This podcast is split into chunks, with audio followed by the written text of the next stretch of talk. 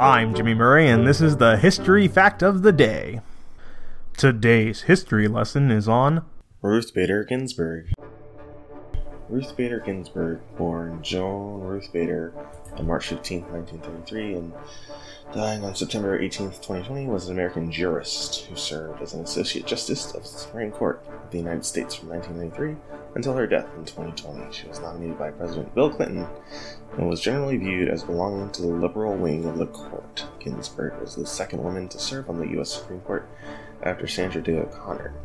During her tenure, Ginsburg wrote notable majority opinions, including U.S. v. Virginia in 1996, Olmstead v. LC in 1999, and Friends of the Earth, Inc. versus Laidlaw Environmental Services, Inc. 2000.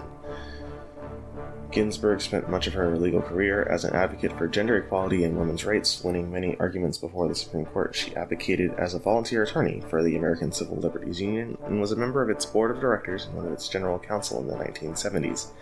In 1980, President Jimmy Carter appointed her to the U.S. Court of Appeals for the District of Columbia Circuit Court, where she served until her appointment to the Supreme Court. Between O'Connor's retirement in 2006 and appointment of Sonia Sotomayor in 2009, she was the only female justice on the Supreme Court. During that time, Ginsburg became more forceful with her dissents. She received attention in American popular culture for her fiery liberal dissents. She was playfully and notably dubbed the Notorious RBG by a law student, a reference to the late Brooklyn born rapper, the Notorious B.I.G., and she later embraced the moniker. She sadly died at her home in Washington, D.C. on September 18, 2020, at the age of 87.